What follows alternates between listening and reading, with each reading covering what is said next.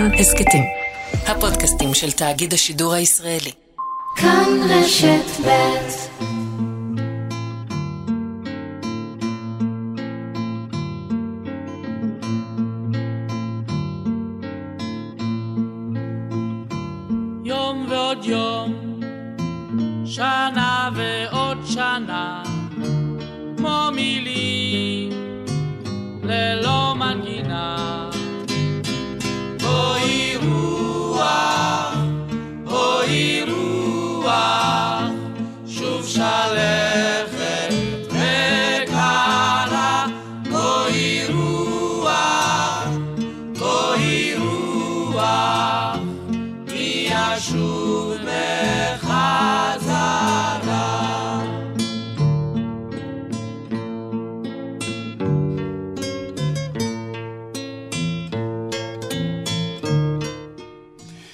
משפט לנינגרד הראשון החל לפני 50 שנה ו-12 יום.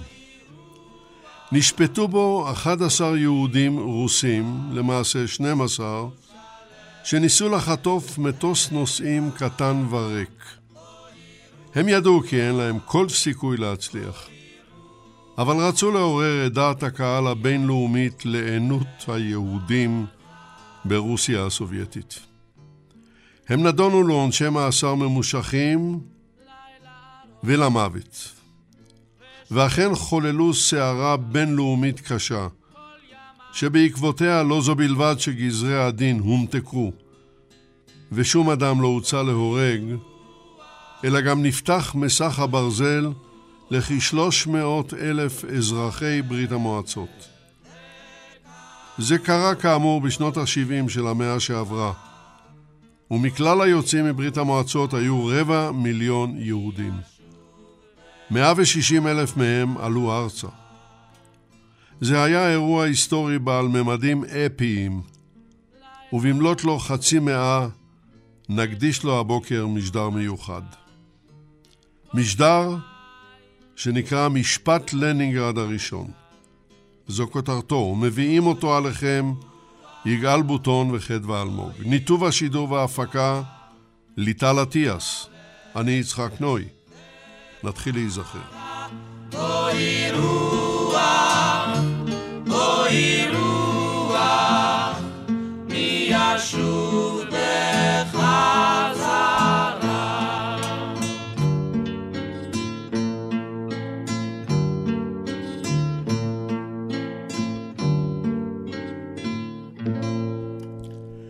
פרופסור שמעון רדליך, בוקר טוב לך, שבת שלום.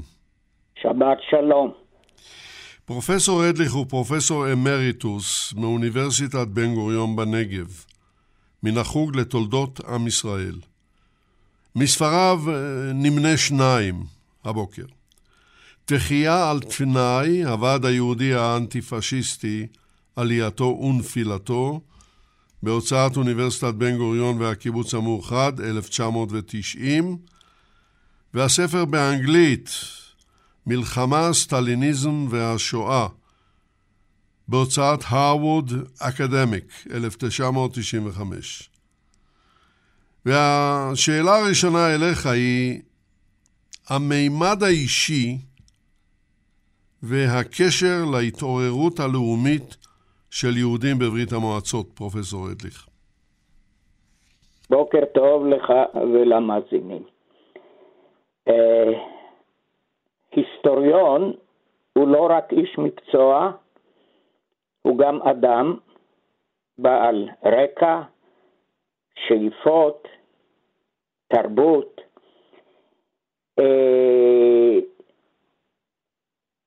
הנושא של יהודי ברית המועצות התחיל לעניין אותי כבר כשהייתי סטודנט לתואר ראשון, והמשכתי הלאה והקדשתי עשרות שנים לעיסוק ביהודי ברית המועצות.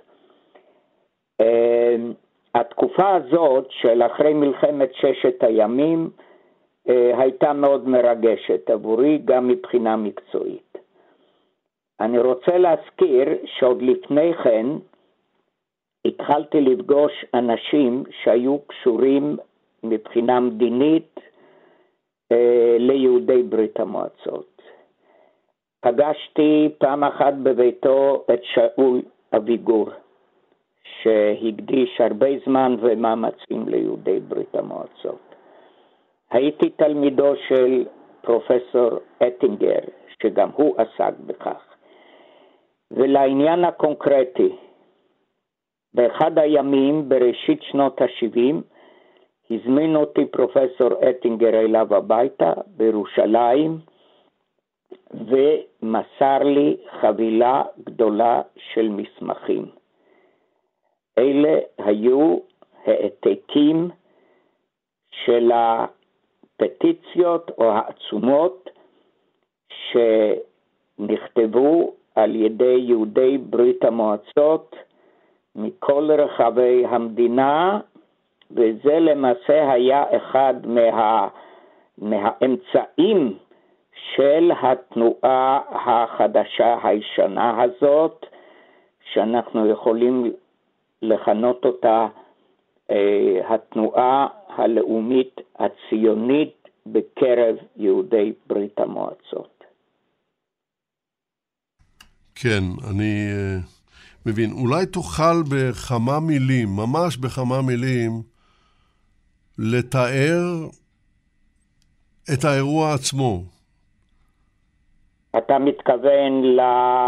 לא אירוע חד פעמי, אלא התופעה הזאת. האירוע לא היה חד פעמי, הוא היה תחילתו של תהליך, אבל כן. כן, קצת... תהליך שבעצם הניסיון לחטיפת המטוס לפני 50 שנה היה אחד הביטויים הכי דרמטיים שלו. אבל עלינו לשים את ה... למקם את האירוע הדרמטי הבודד הזה והחשוב הזה בתוך הקשר היסטורי הרבה יותר רחב. והוא? והוא. אה, לא אעסוק בשנות ה-20 וה-30, כי לא זו התקופה שחקרתי אותה, גם אז היו אה, זרמים אה, לאומיים וציוניים בברית המועצות. אתחיל במלחמת עולם השנייה, שבה התמקדתי הרבה שנים.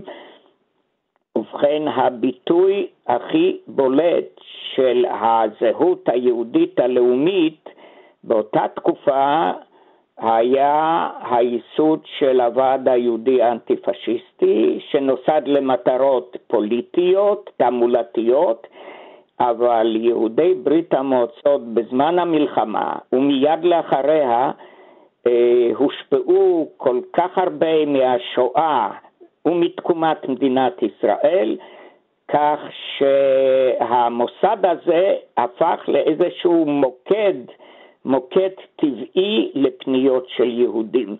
ואזכיר כמה דוגמאות. אה, בסביבות 47-48 מתחילות לזרום פניות של יהודים בודדים לוועד כדי להתגייס לתמיכה במדינה היהודית המתהווה, אה, וזה מבטא זרמים אה, ציוניים. אה, בברית המועצות. אחר כך אנחנו עדים לשנים השחורות, אה, סוף שנות ה-40 עד 53, עד מותו של סטלין, כמובן שאז הכל הושתק, ואחר כך מגיעה התקופה של הפוסט-סטליניזם והביקורת נגד תקופת סטלין, ואנחנו עדים לתחילתה של תנועה של דיסידנטים בתחום הכללי הסובייטי, וביניהם מתחילים להופיע גם שמות של יהודים. ופה הייתי רוצה להדגיש שלפחות בתחילתה התנועה היהודית או המחתרת היהודית הדיסידנטית הייתה חלק בלתי נפרד כמעט מהתנועה הדיסידנטית הדמוקרטית הכללית. האנשים האלה הכירו אחד את השני, אה, הם חלקו אחד עם השני את, את אותן המטרות לשינוי המשטר בברית המועצות, ורק לאחר, לאחר מכן, ובהשפעת מלחמת ששת הימים, התחילו להתחדד המטרות היהודיות הספציפיות שבמרכזן האפשרות והרשות מטעם השלטונות לתת לאותם יהודים שרוצים לעזוב את ברית המועצות ולעלות למדינת ישראל. זה ככה בקווים מאוד כלליים. אז אנחנו נסתפק בזה בשלב זה. יישאר איתנו על הקו פרופסור אדליך, כי אני רוצה לעבור לעד השני, והוא דוקטור יעקב לבנה. בוקר טוב לך, שבת שלום. בוקר טוב, שבת שלום. אה, דוקטור לבנה הוא מנהל מחלקת אירואסיה במשרד החוץ והשגריר המיועד לפולין. בשנים 1994-97 היה דובר השגרירות הישראלית במוסקבה ואחר כך יועץ מדיני בשגרירות בברלין. עבודת הדוקטורט שלו עוסקת ביחסי ישראל-ברית המועצות בשנים המאוד קריטיות, 1948-1956. לפני שאני פונה אליך בשאלה הראשונה, אתה רוצה להעיר משהו על דבריו של אה, פרופסור רדליך, או לחדד מעט את האירוע עצמו, דוקטור לבנה? טוב, אני חושב אם אנחנו מסתכלים באמת על כל הסוגיה של יהדות אה, ברית המועצות או יהדות רוסיה, אז אנחנו רואים פה רצף היסטורי שכמובן מתחיל עוד בתקופה הצארית, וצריך לזכור את זה, בתקופה הצארית משהו כמו 70 אחוז אה, מכלל העם היהודי בעולם היו במדינה הרוסית, חיו במדינה הרוסית, ומשם התחילו אה, להתפזר, להגר, בהתחלה בעיקר לצפון אמריקה, באיזשהו שלב גם לארץ ישראל. עכשיו חשוב לזכור את זה, מכיוון שהיחס של המדינה הרוסית לנושא של הגירה עבר, עבר שינויים, הוא לא היה אחיד. בתקופה הצארית למשל, די תמכו בזה. היה נוח מכל מיני סיבות, גם סיבות פנים, גם סיבות חוץ, שיהודים יהגרו מתוך רוסיה, והיחס הזה לא השתנה בבת אחת. כלומר, גם לאחר שהוקמה אה, רוסיה הסובייטית או ברית המועצות ב-1917 ואילך, עדיין במשך כעשור אפשר היה אה, במידה כזו או אחרת לצאת מרוסיה, אה, לעלות לארץ ישראל או לצאת למקומות אחרים, האפשרות הזאת אה, הסתיימה סופית רק במחצית השנייה של שנות ה-20, פחות או יותר מקביל אה, לתקופה שבה סטלין אה, השתלט על ברית המועצות. ועדיין נשארו בברית המועצות יהודים רבים מאוד. כמובן לאחר מכן מלחמת העולם השנייה, השואה, לאחר מלחמת העולם השנייה אנחנו מוצאים ציבור של כשלושה מיליון יהודים שחיים בתוך ברית המועצות. אה, ועדיין יש שם לא מעט פעילים ציונים ותיקים וסתם אנשים אה, שלא בהכרח רוצים להישאר בברית המועצות, רוצים לצאת משם, רוצים אה, לעלות לארץ. כמובן אחרי המלחמה הדבר הזה לא מתאפשר להם. עכשיו, נקודת המפתח הבאה זה הקמת מדינת ישראל. ישראל מוקמת ב-1948. בסיוע אה, מאוד אה, אינטנסיבי של ברית המועצות, ששוב... אמר את, זה, אמר את זה כל הזמן דוד בן גוריון, שבלי ברית המועצות היה לנו, איך נאמר, במלחמת העצמאות הרבה הרבה יותר קשה. לגמרי. בעדינות. אה, לגמרי, וזה מהרבה אה, מאוד בחינות, גם ברמה דיפלומטית, למשל הצהרת הכ"ט בנובמבר באו"ם. הנאום פשוט... של גרומיקו, כן. הנאום של, של גרומיקו ש, שעוד קדם לזה, ההצבעה עצמה, שבסופו של יום היא שאפשרה, אה, כלומר העמדה הסובייטית היא שאפשרה את העברת ההחלטה של הכ"ט בנובמבר. אה, אחר כך הסובייטים עמדו מול כל מיני ניסיונות, אה, דווקא של ארה"ב, של, של בריטניה, לשנות את, ה, את הכיוון. ומה שאולי יותר חשוב בהקשר שבו אנחנו מדברים, ברית המועצות היא זאת שאפשרה לכמה מאות אלפי יהודים לצאת מתוך השטח הסובייטי למערב ומשם לארץ ישראל. אנחנו מדברים בשנים שאחרי המלחמה, בערך בחמש השנים, חמש-שש השנים שאחרי המלחמה, כלומר משנת 46 כזה עד אה, שנת 51, אנחנו מדברים על כ-300 אלף יהודים שעוזבים את השטח הסובייטי ומגיעים לארץ ישראל.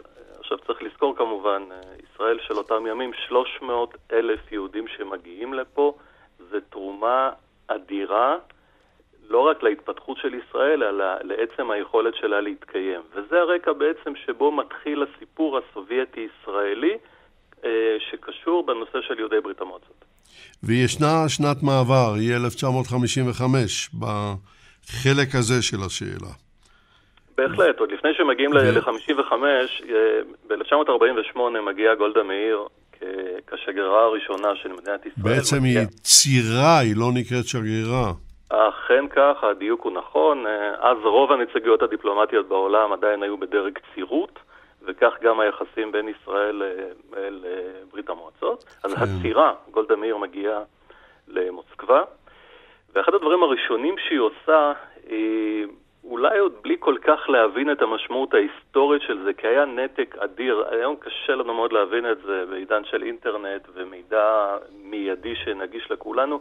אז היה נתק אה, כמעט מוחלט בין היישוב בארץ לבין יהדות ברית המועצות. גולדה מגיעה לשם, ואחד הדברים הראשונים שהיא עושה, באופן טבעי, הולכת לבית הכנסת. והיא לא מבינה בעצם, ואף אחד לא יכול היה להבין, את האפקט שהאקט הזה גרם. אה, גולדה כאשר מגיעה לאותו בית כנסת, בית הכנסת המרכזי במוסקבה, יוצאים לפגוש אותה בראש השנה ולאחר מכן ביום הכיפורים. אה, למעלה מעשרת אלפים יהודים אה, שמגיעים בצורה לגמרי ספונטנית. ישנם צילומים מאותו אירוע.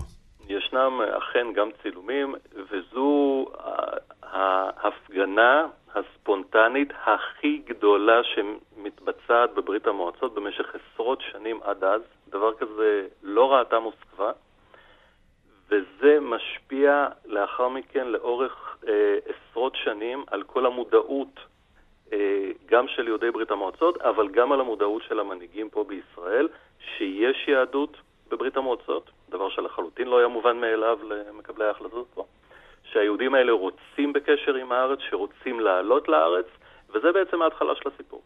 אז בואו נתקדם מעט, ואני אשאר איתנו על הקו, דוקטור לבנה, אני רוצה לעבור לעד השלישי שלנו, והוא דוקטור נתי קנטורוביץ'. בוקר טוב לך, שבת שלום, דוקטור קנטורוביץ'. בוקר טוב לך ולכל המאזינים ושבת שלום. אה, דוקטור קנטורוביץ' הוא ראש מחלקת מידע ומחקר בארגון נתיב במשרד ראש הממשלה. ממאמריו, התגובה הסובייטית למשפט אייכמן יצא לאור ביד ושם. השפעת השואה והקמת ישראל על המנהיגות היהודית בברית המועצות.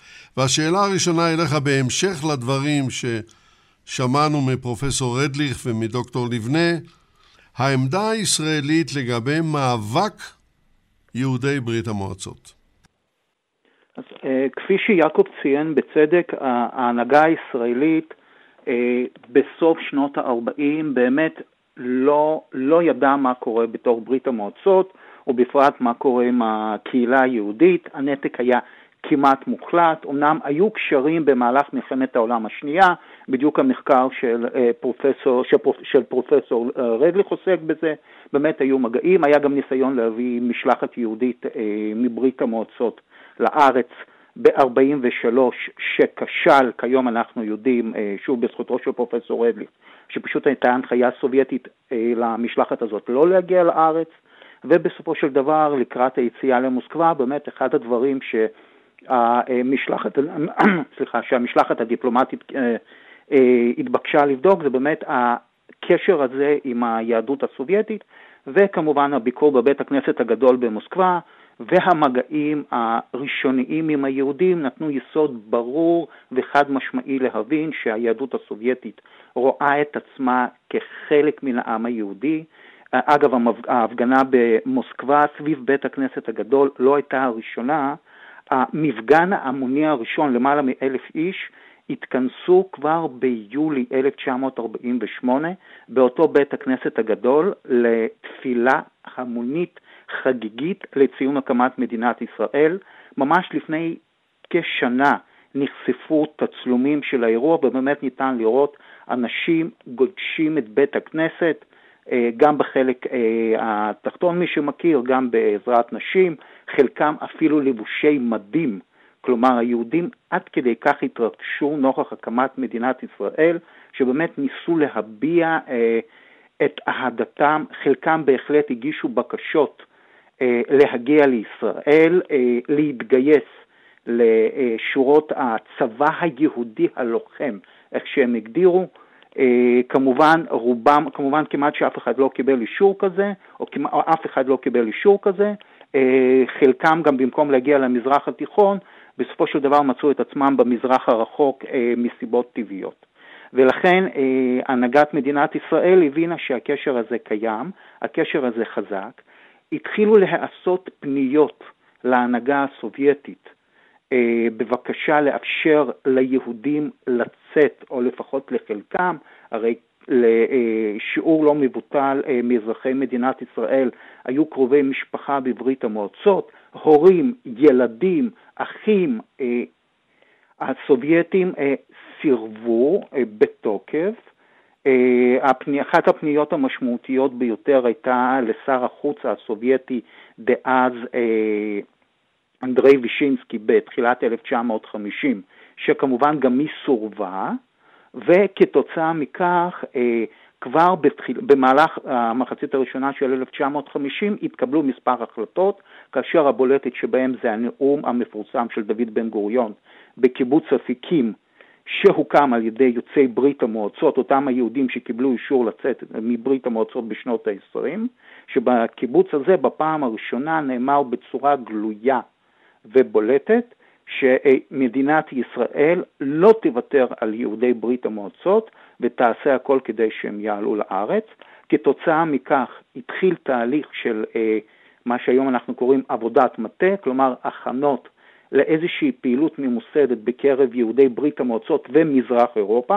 מזכיר לכם שאותה הבעיה של היציאה הייתה פחות או יותר בכל המדינות שברית המועצות שלטה בהן, וכבר ב-1952, במהלך המחצית השנייה של 1951, דובר על הקמה של איזושהי מסגרת ממשלתית שתטפל בזה. היו כמה, אה, כמה הצעות, כמה ניסיונות, בסופו של דבר, אה, במהלך אה, מרץ, אפריל, מאי 1952, הוחלט על הקמת אה, מסגרת ממשלתית מיוחדת שתטפל בכל הבעיה היהודית, בכל הנושא היהודי בגוש המזרחי, שהיום אנחנו מכירים את הגוף הזה בשם נתיב, ולמעשה מ-1952 מדינת ישראל מגויסת באופן מוחלט למאבק למען יהודי ברית המועצות. כן, אבל באותו מרחב שנים, דוקטור קנטורוביץ', מתקיים פרדוקס. והפרדוקס הוא זה, מצד אחד ברית המועצות מסייעת למאבק שבשלביו הראשונים היה קשה מאוד של מלחמת העצמאות, מספקת נשק, מספקת תמיכה דיפלומטית, הנאום המוסרי שאפשר לראות אותו באינטרנט של גרומיקו. מה אתם רוצים מהעם האומלל הזה? אלפיים שנה רודפים אותו באירופה, לא מגיע לו גג מעל הראש, וכל מיני דברים. אף אחד מהנציגים באו"ם לא העלה נאום מוסרי חוץ מגרומיקו. ומספקים נשק, ומצד אחר, כשמגיעה גולדה ומתאספים עשרת אלפים יהודים בבית הכנסת הראשי במוסקבה, וחזית בית הכנסת היא לא גדולה, הייתי שם, אני יודע על מה אני מדבר. איך נכנסים עשרת אלפים יהודים, זה פלא. וזה לצנינים בעיני ממשלת ברית המועצות. איך אתה מסביר את הפרדוקס הזה? תראה, אה, אפשר להגיד על סטלין הרבה דברים. אה, אהבת ישראל לא הייתה מצויה בו לחלוטין. כלומר, יש, זה, זה באמת נושא אה, שעדיין לא נבדק באופן סופי.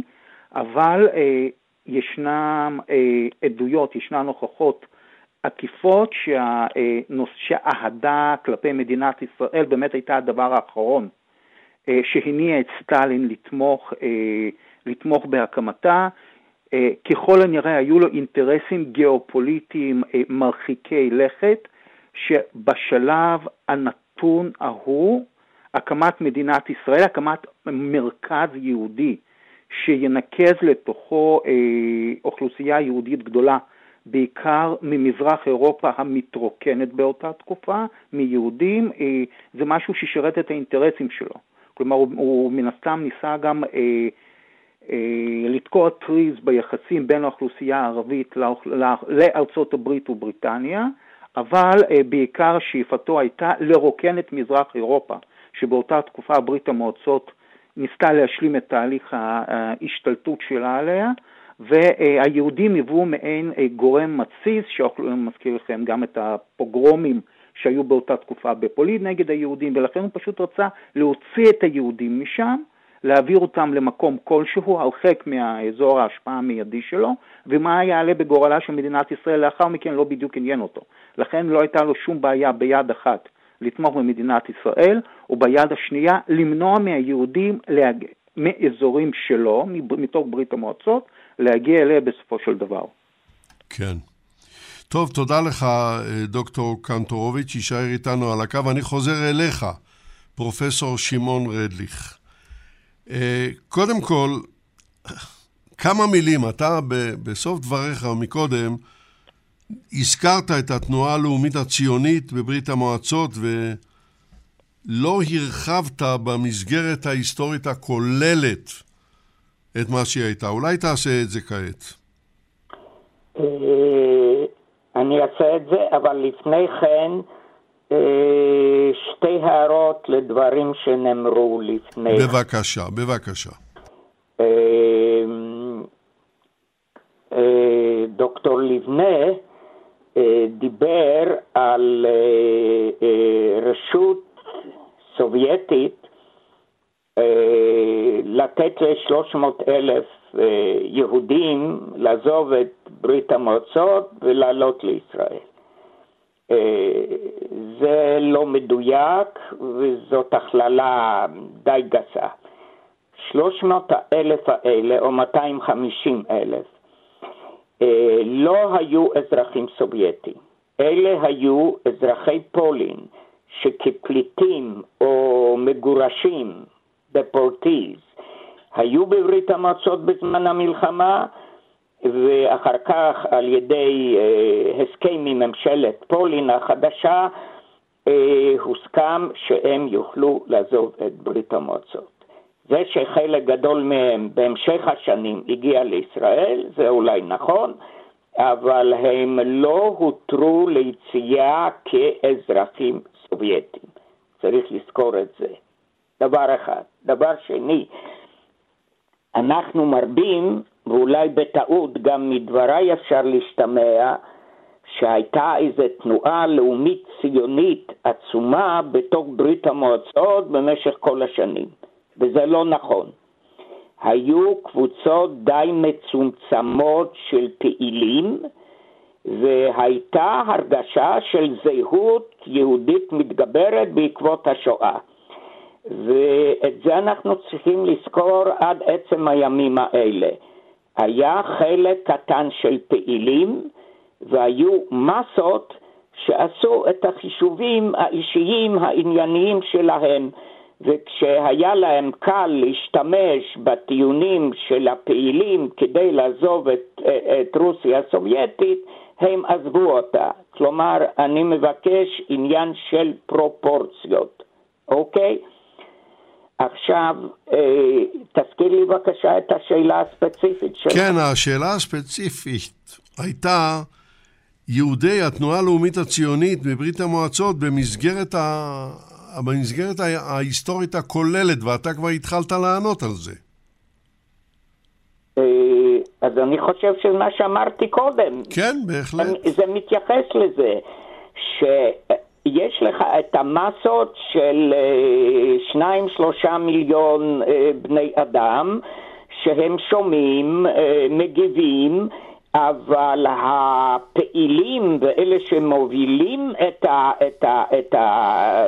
נגיד המאבק והזהות הלאומית הציונית מבחינה מספרית הם אה, קומץ די קטן. אבל פרופסור רדליך, האם זה לא נכון לגבי כל מהפכה חברתית? כן, זה נכון לגבי כל מהפכה, אבל צריך לזכור שלא להשתמש במונחים הקולניים האלה כאילו שכולם היו ציונים. אנחנו יודעים גם אחרי שהשערים נפתחו מברית המועצות, חלק גדול ולפעמים יותר ממחצית היוצאים בכלל לא רצו להגיע לישראל, הם רצו לעזוב את רוסיה הסובייטית. הם לא היו ציונים, אבל היות והדרך הכי פשוטה והכי נוחה הייתה לישראל, אז הם uh, הגיעו לכאן. לכן, דרך אגב, אני אה, לא הייתי מכנה את התנועה של מאות האלפים והמיליון כעלייה. אני הייתי מכנה את זה במעין מושג מעורב, עלייה הגירה. ואחר כך יש לנו כמובן גם את הסוגיה של מיהו יהודי ואיך להגדיר יהודי ומי הם חצאי יהודים. כלומר, אני רוצה להפנות את הזרקור לזה שתופעה מאוד מאוד מסובכת ועם הרבה פנים, ואני מבקש אה, לא, לא לנטות לפשטנויות. אבל אני רציתי לעסוק, אם, אם מותר לי, בתופעה מסוימת שאז בזמנו חקרתי אותה. וזאת אחת התופעות המרכזיות שביטאו, שביטאו את, ה, את, ה, את התופעה הזאת הלאומית הציונית, שמטרתה הייתה לעזוב את ברית המועצות, להגיע לארץ, לישראל. וזה התופעה של הפטיציות העצומות. אני יכול להגיד לכם שנורא התרגשתי כשאטינגר מסר לידי את, ה, את החבילה הזאת. אנחנו נגיע ל, לעניין העצומות, כן. פרופסור אדליך, נגיע. אני רוצה להתקדם אבל בצורה יותר מסודרת, אז יישאר איתנו על הקו. אני חוזר כרגע אליך, דוקטור יעקב לבנה. קודם כל, אתה בוודאי תרצה להגיב על דבריו של פרופסור אדליך. כן, בהחלט. אנחנו מדברים על תופעות שהן תופעות uh, מורכבות. כשמדברים על מדינה בסדר גודל של ברית המועצות ועל ציבור יהודי שחי בה של שלושה מיליון, ברור שהעסק הזה הוא מאוד מורכב והוא גם uh, משתנה עם, ה, עם הזמן. אז uh, נתחיל אחד-אחד. קודם כל לגבי היקף הציונות בברית המועצות. אז uh, מה שפרופסור אדליך אומר זה נכון במידה רבה, אבל לתקופה הרבה יותר מאוחרת של שנות ה-70, ה-80 וה-90. כאשר אנחנו מסתכלים על יהדות ברית המועצות, למשל בשנות ה... בתחילת שנות ה-20, כלומר מיד אחרי המהפכה, אנחנו רואים תנועה ציונית שזוכה לתמיכה אדירה בקרב הציבור היהודי שם, והתמיכה הזאת מן הסתם לא נעלמת, אלא מה? כמו שאמרתי, במחצית השנייה של, בעיקר במחצית השנייה של שנות ה-20, פשוט מדכאים אותה. מדכאים אותה כמו שהמשטר הסובייטי יודע לדכא אה, זרמים שונים, אה, ואז כאשר אנחנו פוגשים את, ה, את הנושא הזה אה, 10, אה, 15, 20 שנה לאחר מכן, כבר אחרי מלחמת העולם השנייה, אחרי השואה, כל הנוף היהודי אה, משתנה, זה גם כבר דור אחר. אנחנו באותו זמן כבר מדברים על דור שלם שגדל בתוך ברית המועצות והיה חשוף למשטר דיכוי מאוד מאוד קשה, שכוון לא רק כלפי היהודים, כוון כלפי כל העם הסובייטי. אה, אז זה משהו שצריך לזכור אותו כשאנחנו מדברים על הפרופורציות ועל היקף הציונות בברית המועצות.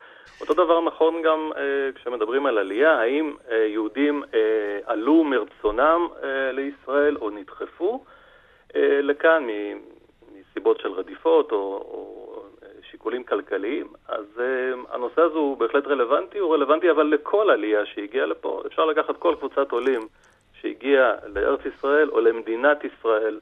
מתחילת התנועה הציונית. אבל אני מניח שפרופסור אדלך התכוון בעיקר לתקופה אה, שבה ראש ממשלת אוסטריה, קרייסקי, שכביכול הוא צורר ישראל גדול, מסייע למדינת ישראל בבלוף הגדול הזה ששערי ארצות הברית סגורים, ומחוסר ברירה חלק גדול באמת מגיע לישראל. אני מניח.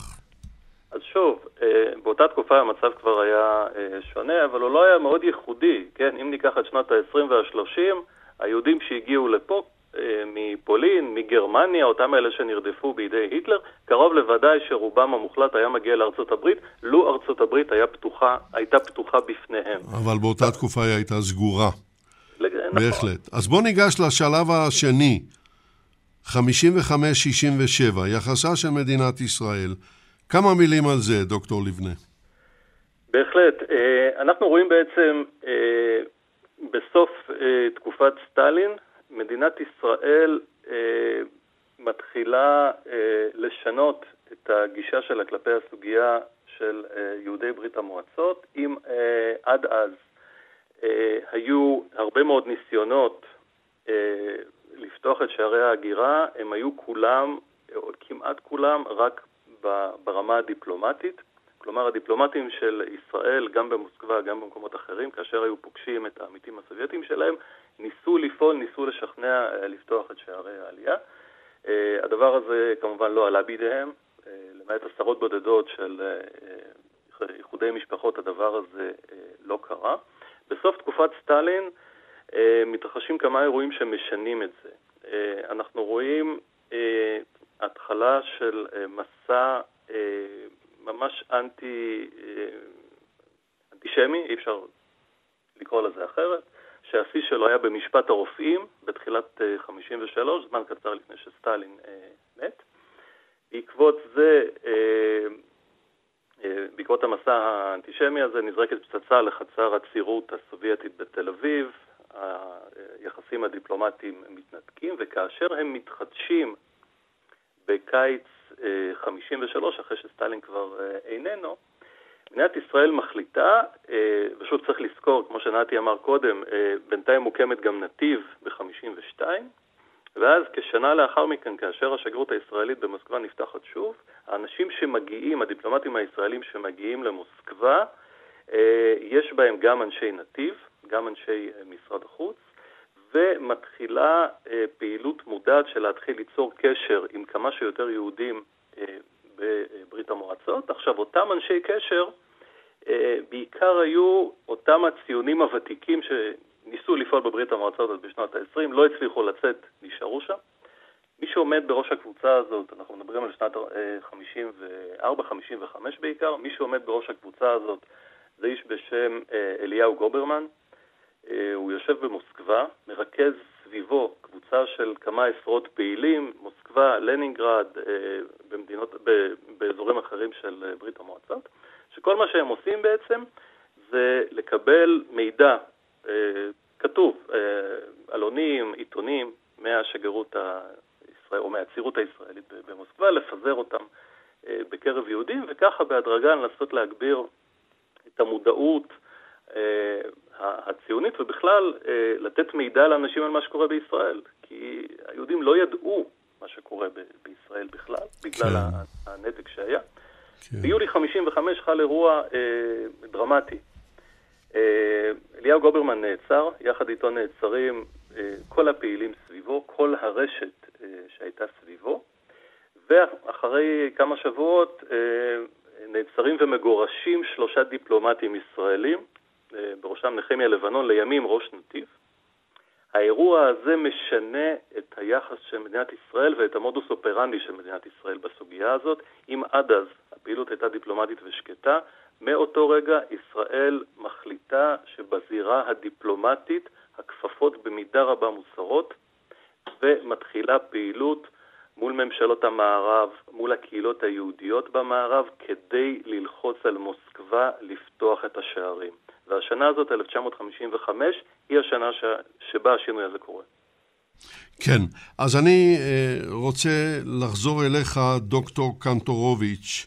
אתה בוודאי תרצה להגיב על דבריו של uh, יעקב לבנה, uh, ואני הייתי רוצה גם לבקש ממך להרחיב מעט בעניין הקשר של התנועה הציונית בברית המועצות עדיין עם מדינת ישראל. אה, אז קודם כל אה, מותר, אני רוצה אה, להגיב לדבריו של פרופסור רטליך, במידה מסוימת אפילו למחות על מה שהוא אמר, כלומר אי אפשר לכנות עלייה ספציפית למדינת ישראל כעלייה הגירה, שוב ברור שאנחנו מדברים באמת על התופעה של שנות ה-90 ואילך, אבל עדיין עצם קודם כל כינוי עלייה הגירה ניתן לטפול לכל עלייה שמגיעה לארץ בכל התקופות, במיוחד לאחר הקמת המדינה.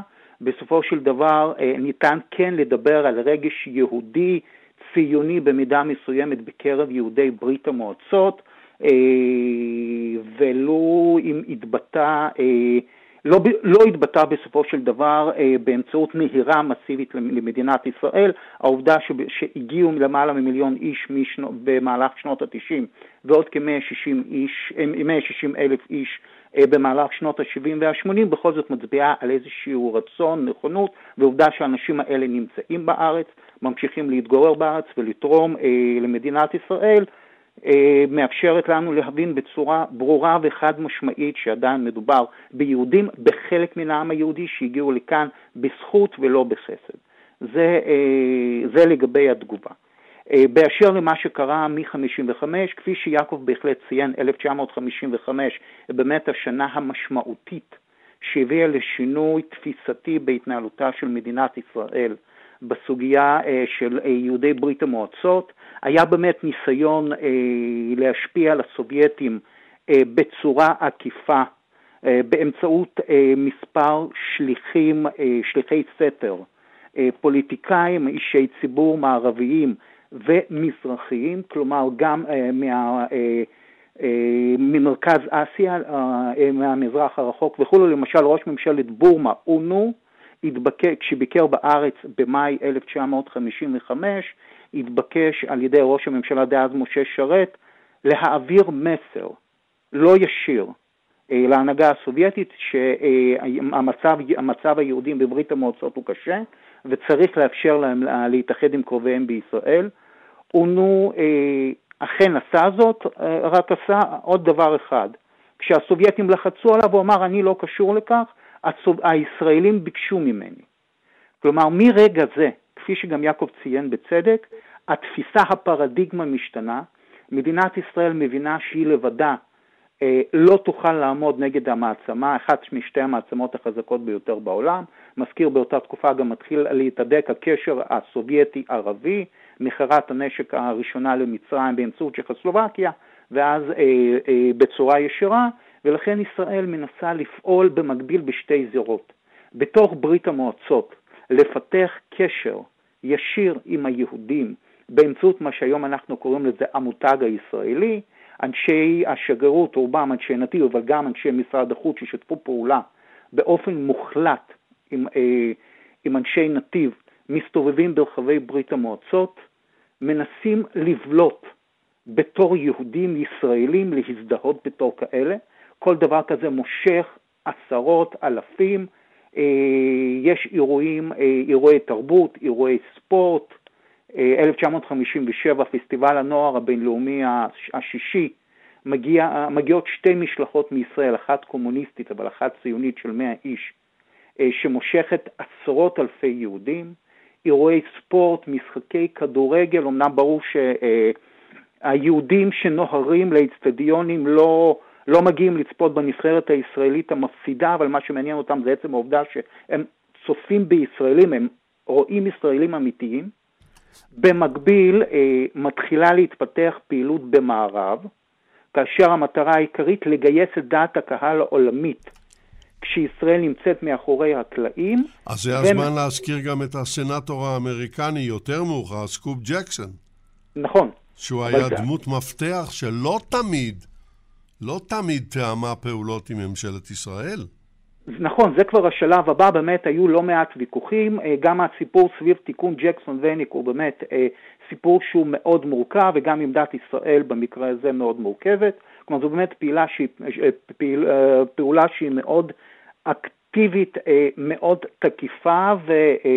ישראל לא תמיד אה, רצתה לנקוט בצעדים תקיפים מתוך חשש אה, שהמעשים האלה, שהיה ברור שהסובייטים מודעים לפעילות הישראלית בסופו של דבר, יפגעו ביהודים, אבל עם הזמן, ככל שהיחסים של ברית המועצות כלפי ישראל השתנו לרעה, אז גם הפעילות הישראלית נעשתה תקיפה יותר, ברורה יותר, ובמידה מסוימת גם גלויה יותר. ובכל זאת, בכל זאת, דוקטור קנטורוביץ', ואני אבקש גם משני החברים האחרים להתייחס לזה, בפעולה עצמה שהביאה למשפט לנינגרד הראשון, כשהדיסידנטים, כמו שקורא להם בצדק פרופסור אדליך, מתכננים לחטוף אווירון, הם מקבלים, הם מודיעים לישראל ומקבלים ידיעה ברורה מישראל שלא לעשות את זה.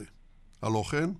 נכון. אז קודם כל, אה, באמת הקשר בין התנועה היהודית, אני, אני לא הייתי מכנה את הפעילים היהודים דיסידנטים מסיבה אחת פשוטה.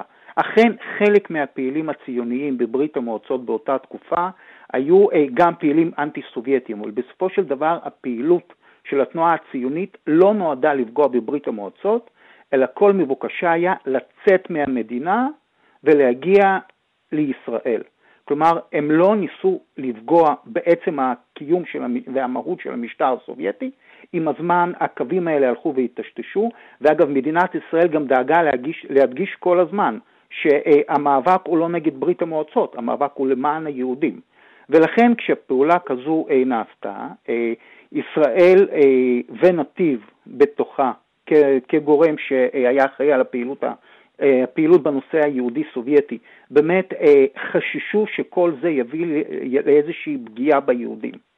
אבל כבר שבוע לאחר, לאחר שהמקרה נודע, ישראל בפירוש ידעה שרק באמצעות המחאה הקולנית ההמונית אה, ניתן יהיה להביא לאיזשהו שינוי.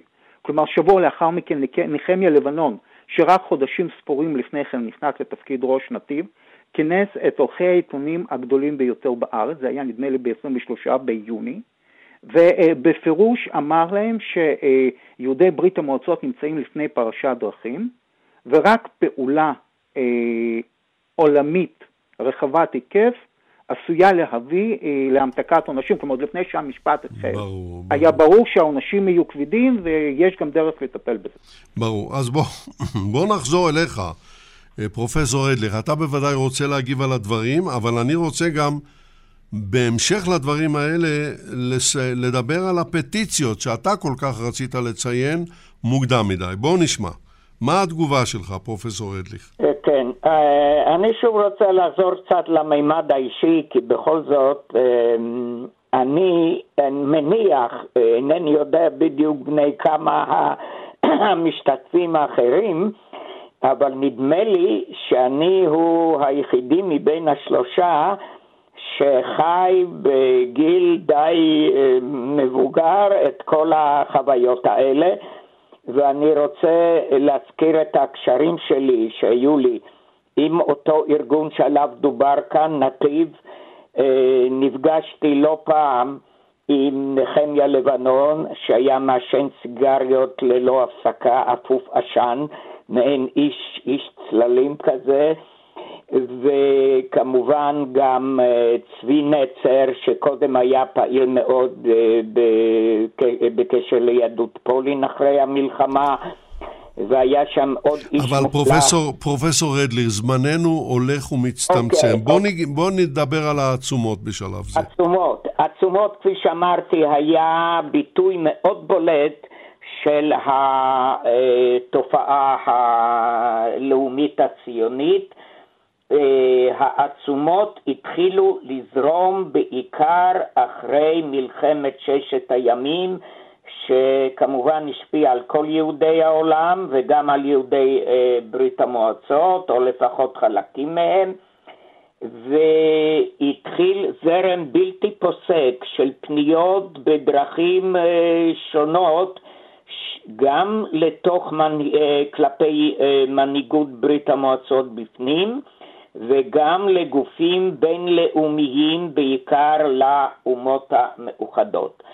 כשהפטיציה שקיבלה הכי הרבה פרסומת, הוא אחת מהראשונות, היא זאת של 18 המשפחות היהודיות, הדתיות, הציוניות מגרוזיה. ואחר כך אנחנו עדים לזרם של פניות אישיות וקולקטיביות, שזה היה גם, או הייתה תופעה מיוחדת, שהיו חותמים 20, 30, 40, 50 איש, והתופעה הזאת אה, נתנה גם תאוצה חשובה אה, להשפעה על גורמים מחוץ לברית המועצות.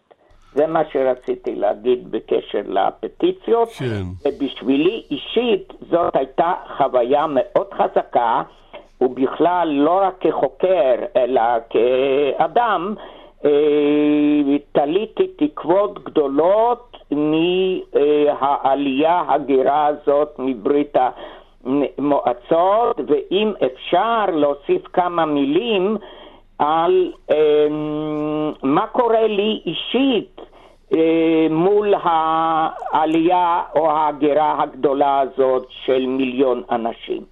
אני חושב שזה יהיה מעניין אה, למאזינים לשמוע את זה, יכולים להסכים איתי, יכולים לחלוק עליי.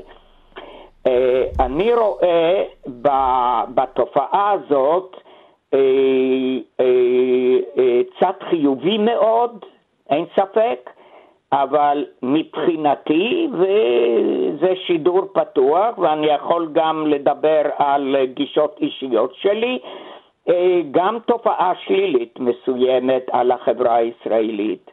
אז מבחינה מקצועית... רגע, באיזה מובן התופעה היא שלילית? אני רוצה להבין. אני כבר אומר, אני כבר אומר, ואני כמעט בטוח שהמשתתפים האחרים אה, אה, אולי יתנגדו לזה, אבל זאת, זאת דעתי, ואני חושב גם באופן אובייקטיבי. מבחינה חיובית, התרומה הגדולה מאוד מבחינה מקצועית ותרבותית. אין כל ספק. ולי יש גם אה, ידידים קרובים מקרב בוא, העלייה. בוא נצטמצם כי זמננו כמעט okay. אוקיי. ונגמר, רדלי, אה, פרופסור רדלי. התופעה השלילית, כן. ואני מדבר פה כאדם ליברלי, בעל אה, גישות דמוקרטיות ליברליות, ואין ספק שזה אני. אה, התופעה השלילית הייתה שהחלק גדול מהמהגרים העולים אה, יצאו מברית המועצות אמנם, אבל ברית המועצות לא יצאה מהם. ופה אני מדבר על התופעה הידועה כהומו סובייטיקוס. הרוב הגדול של עולי מהגרי ברית המועצות בתוך החברה הישראלית, בפוליטיקה הישראלית, התמקם, התמקם בצד השמרני, הימני ואפילו הלאומני. אין, אין, לי אין כל טיעון נגדם, כי הם היו תוצר של משטר מסוים, של חינוך מסוים, של סביבה מסוימת.